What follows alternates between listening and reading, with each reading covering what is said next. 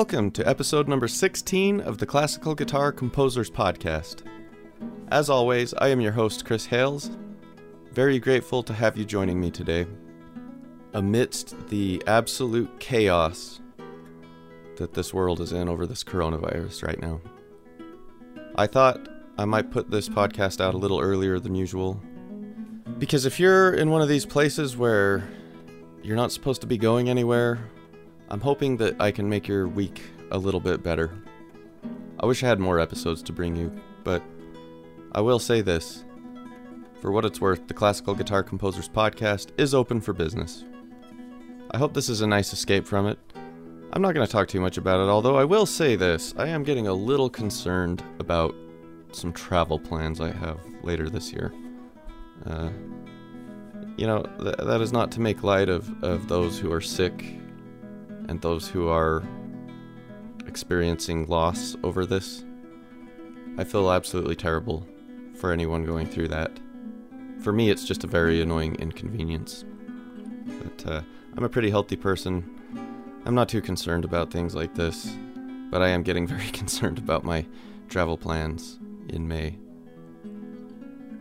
Last year, I went to Prague, as I, I think I talked about on the show. I had to go out there for work, spend a little bit of time out there.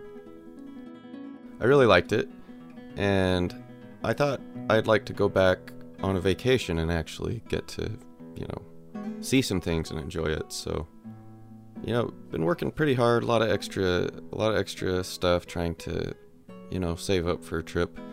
My wife and I are going over there, and I'm getting a little nervous.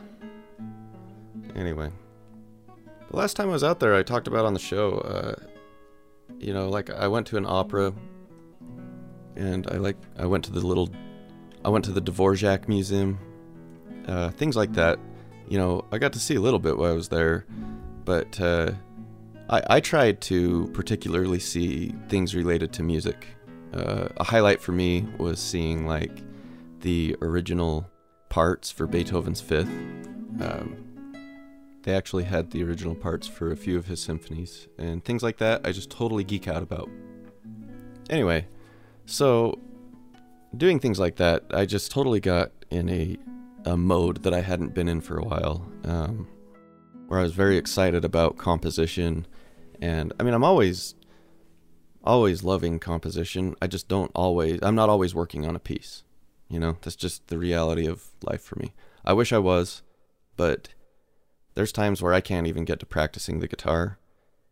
And when I do compose, it tends to take over. So I kind of go back and forth between composing or, you know, working on some repertoire. So I left there with a concerto in mind. I mean, I was I was feeling ambitious, right? I'm, I'm going to go home and write this guitar concerto. I started uh, working on some parts, just kind of in my mind, thinking of how I wanted it to go. I had some thematic ideas, and you know, I got home and started working on it, and I was very pleased with what I had so far. But uh, what happened, and I, I think I talked about this on the podcast, but never really finished the thought. Maybe I finished the thought, but uh, what happened was it was a little too ambitious at the time. I was like, I'd rather write something that I'm going to finish. I ended up writing what became the Graveyard Suite, which I played on the Halloween episode, and uh, you know, it, it it felt really good to get an entire workout out there. Um, I've started concertos many times, and uh, one of these days, I will write a, a, concerto. And this this one I started writing last year is is definitely it, it's you know I've had others that I've abandoned. They just they just weren't working. This one's this one's great. It for me. I mean. Uh, so at some point I'd like to get back to that, but the, the problem I have with concertos is this. So I used to play the violin. I eventually had to put it away because I just don't have time to keep up violin chops. But like when I was in college, I played in the orchestra, and um, I used to compose for the violin quite a bit. The thing that people who play instruments like the violin, uh, any kind of woodwind, any kind of orchestral string instrument, um, versus people who play classical guitar or piano, the, their disadvantage is that they're playing something that is meant to be accompanied most of the time, with the exception of solo pieces. Most of the violin repertoire, repertoire, I have no idea how to say the word. Most of the rep for violin is meant to be, you know, well, most of it's concertos, really, um, or sonatas, but they're meant to be accompanied. And so practicing that stuff is just not as fun because you're only playing half the piece. It's like practicing ensemble music. No one practices their ensemble music as much as their solo stuff, right? So I have the same problem with well well okay, so with guitar, you know, I've I've worked on guitar concertos. I, I played uh the Carulli A major when I was in college, which I actually think is a pretty boring concerto. It's not very exciting. But uh I've started, you know, working on uh, my favorite concerto, which is the Tedesco Concerto in D. Uh, I, I I think that concerto is better than the Iran Aranjuez. That's such an amazing concerto. I'm not going to say it's underrated because nobody says it's not good. I think everyone who's heard it would say it's great, but uh, maybe underrated outside the world of classical guitar. Like, you know, everyone knows the Aranjuez concerto, right? Everybody. Uh, but you get outside of classical guitar, and, and not many people know the Tedesco Concerto in D. Anyway, I just tend to not want to practice concertos because they're unaccompanied. You know, when you're practice, it, it's just not as fun to practice. I always kind of trail off from them. I'd rather play a piece that is complete that I could perform on the spot, right? And uh, composition kind of ends up being the same way. I used to compose for a lot more ensemble stuff, but I got kind of sick of it because, you know, I compose something for classical guitar. I can perform it. I don't need somebody else to rely on. Although I will say it's really neat to have your pieces performed by groups, but I tend to just lean toward solo stuff these days. So anyway, yeah, I'm hoping to get back there and you know, uh, my travel plans are for the very end of May, I think by then maybe maybe things will be settled down enough. I hope. I'm also hoping that uh, it will light the same fire in me. I'd like to come back and you know compose another piece for the year. A thing about those concertos, if you follow the podcast, most of you follow the podcast on things like iTunes, Spotify, typical places to find podcasts. A small handful of you um, appear to follow the podcast through YouTube. Um, I have it linked to my YouTube channel so that when I post episodes, it also posts them on YouTube. And so, for those of you that follow me on YouTube, are you confused about what's going on with my YouTube channel? Because I. So, in terms of concerto accompaniment, if you don't follow me on YouTube, if I post, uh, all the podcasts go up on there. I have very occasional guitar stuff quite occasional, not not much. A lot of my stuff, I actually record accompaniments for concertos and then put them on my YouTube, and uh, it's something I kind of started, but uh, I'm, you know, I, have it's ramped up, then it's died down, and anyway, right now I'm ramping up to do a bunch more, but uh, so far I've only done violin concertos because I felt like, you know, I, I still love the violin. I still, uh, I have a toe. I wouldn't say I have a, a, leg in that world, but maybe a toe still dipped into that pool. You know, it's a service I want to provide for violinists. You know, so I've I've recorded some accompaniments for them to play to. I've not done any guitar get I've not done any guitar concertos yet because there's just not that many people play guitar concertos. However, I'm going to. At some point I will be expanding into piano concerto accompaniment, cello concerto, all of it, including guitar um, I am curious. I really would like to know this from listeners. Is there a concerto that you would like accompaniment for? Because if I got some emails about it, I, am going to consider what, what people are interested in. So, uh, preferably something in the public domain. So, do, don't say the Aranjuez because that's that's not happening anytime soon. But uh, that's that's something. So that's what's happening with the YouTube page. Anyway, that all leads me to say that today's music is a guitar concerto, our first ever on the show. And I am excited to be bringing that to the audience. And I will have more on that later. I hope you enjoyed the last episode. We're back to normal again today. I did. Now, I as I'm listening back through it, I've realized that uh, Parker and I we, we I really did intend for it to be more informative, but both of us are pretty uh we can just rapidly change directions and so I don't know that it was the most informative podcast, but I hope it was at the very least enjoyable for you. And if not, we're back to normal today. So, no don't panic. Don't don't run out and raid the shelves. The show is going on as usual. That conversation though was quite a bit longer. Uh, I had to trim it down. I had to trim it down in, in the places that just made the that were the easiest to to cut out seamlessly. I actually told Parker a story that I think that you guys might enjoy, and um, we'll we'll see where we're at for time by the end of this episode. I might play that story for you, and I I might. Well, yeah. Well, let's see where we get. If not this time, I'll put it in some episode down the road because I I think you guys might enjoy it. If not this episode, another one down the road. Before we get to the music, uh, I'm just gonna just a little more of of something that's been on my mind. You know, I like to give you little windows into my life.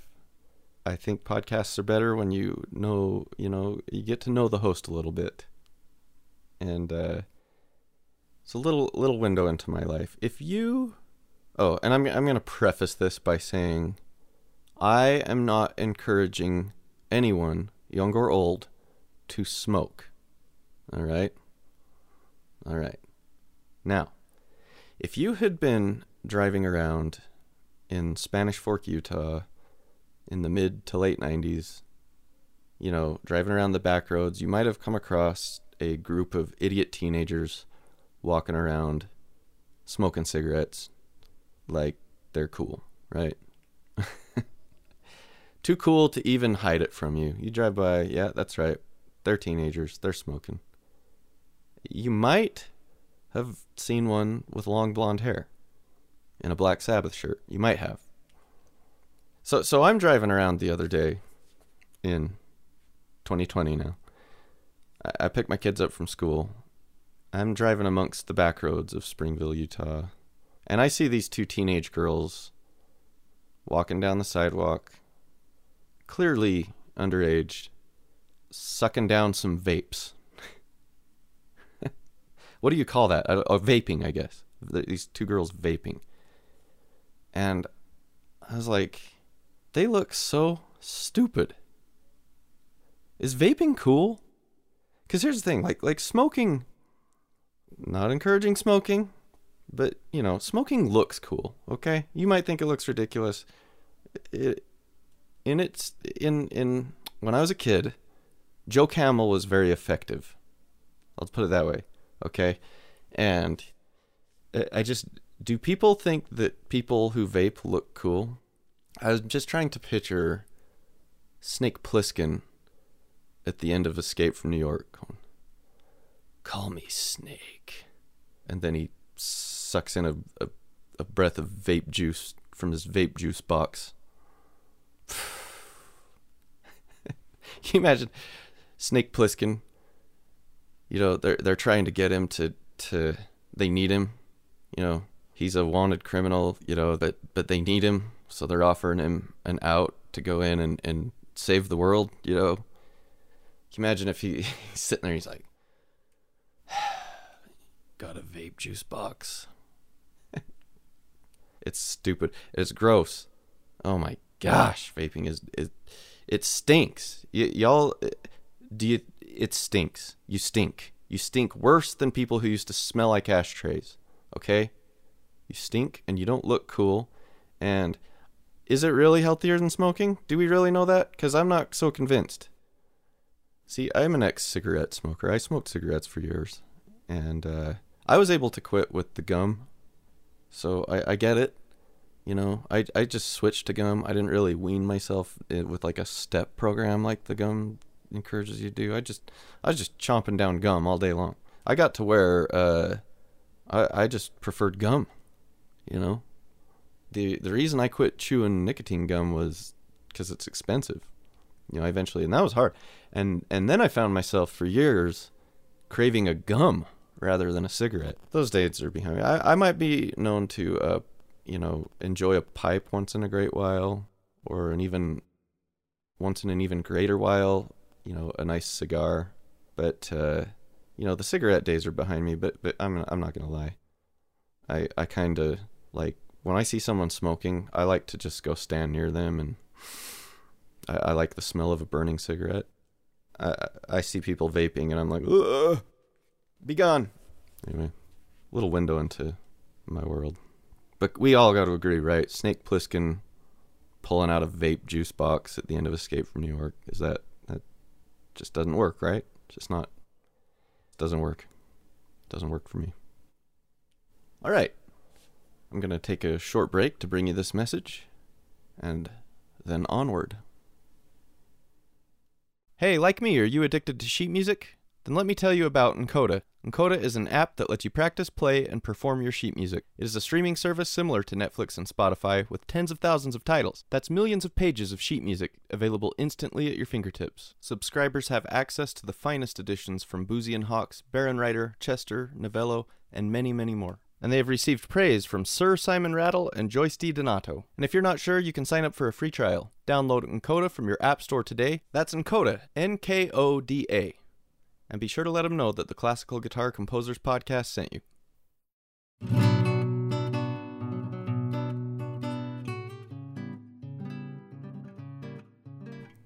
So I got this email the other day from friend of the show and listener Scott Niebauer and all it says is "Eyes of the World." I was like, "What the crap?" And then I remembered I asked Scott what his favorite Grateful Dead song was. "Eyes of the World" is the answer for those of you who was who were uh, anticipating what it might be. It was a good answer. I love "Eyes of the World." It's a great song. Uh, I said as much to Scott that. Um, I, I think it's really hard to narrow down an absolute favorite Grateful Dead song. Ramble on Rose is kind of that song that just spoke to my very core when I was younger. That's the one that just kind of sealed my forever Grateful Dead fandom. I went on a walk the other day and I, I put, you know, I like to go for a walk, listen to music.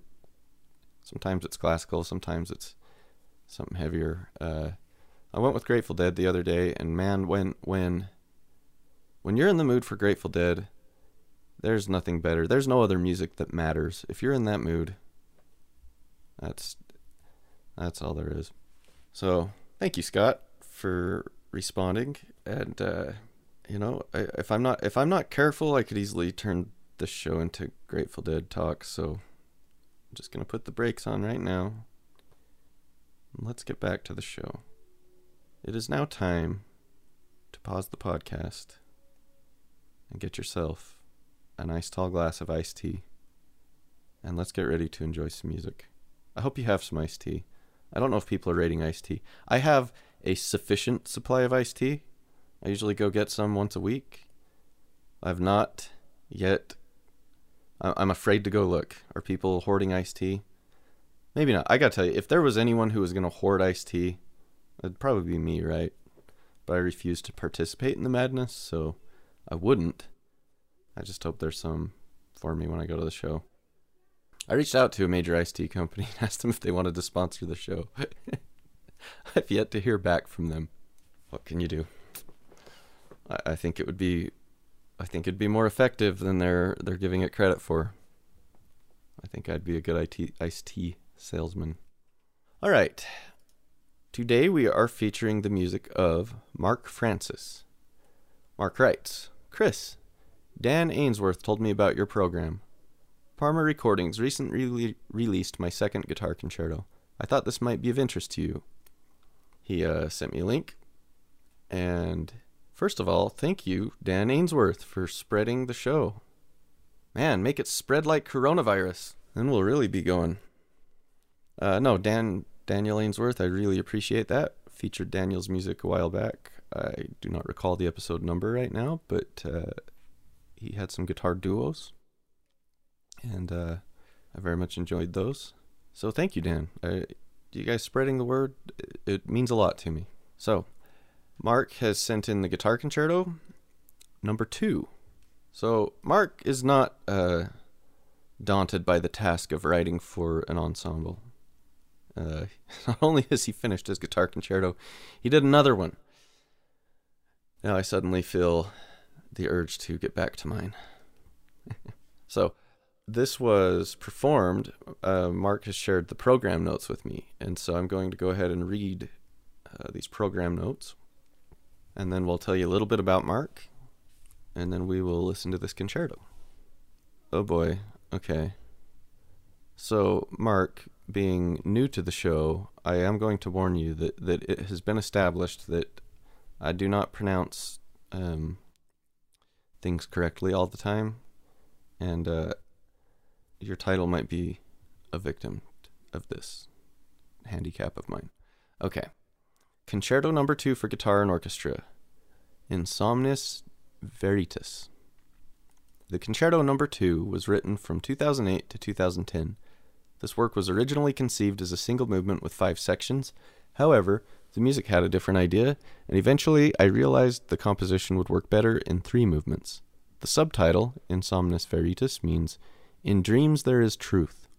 It is my belief that many people refuse to acknowledge what is true when they are conscious, but can't escape from what they know to be true in their subconscious when sleeping.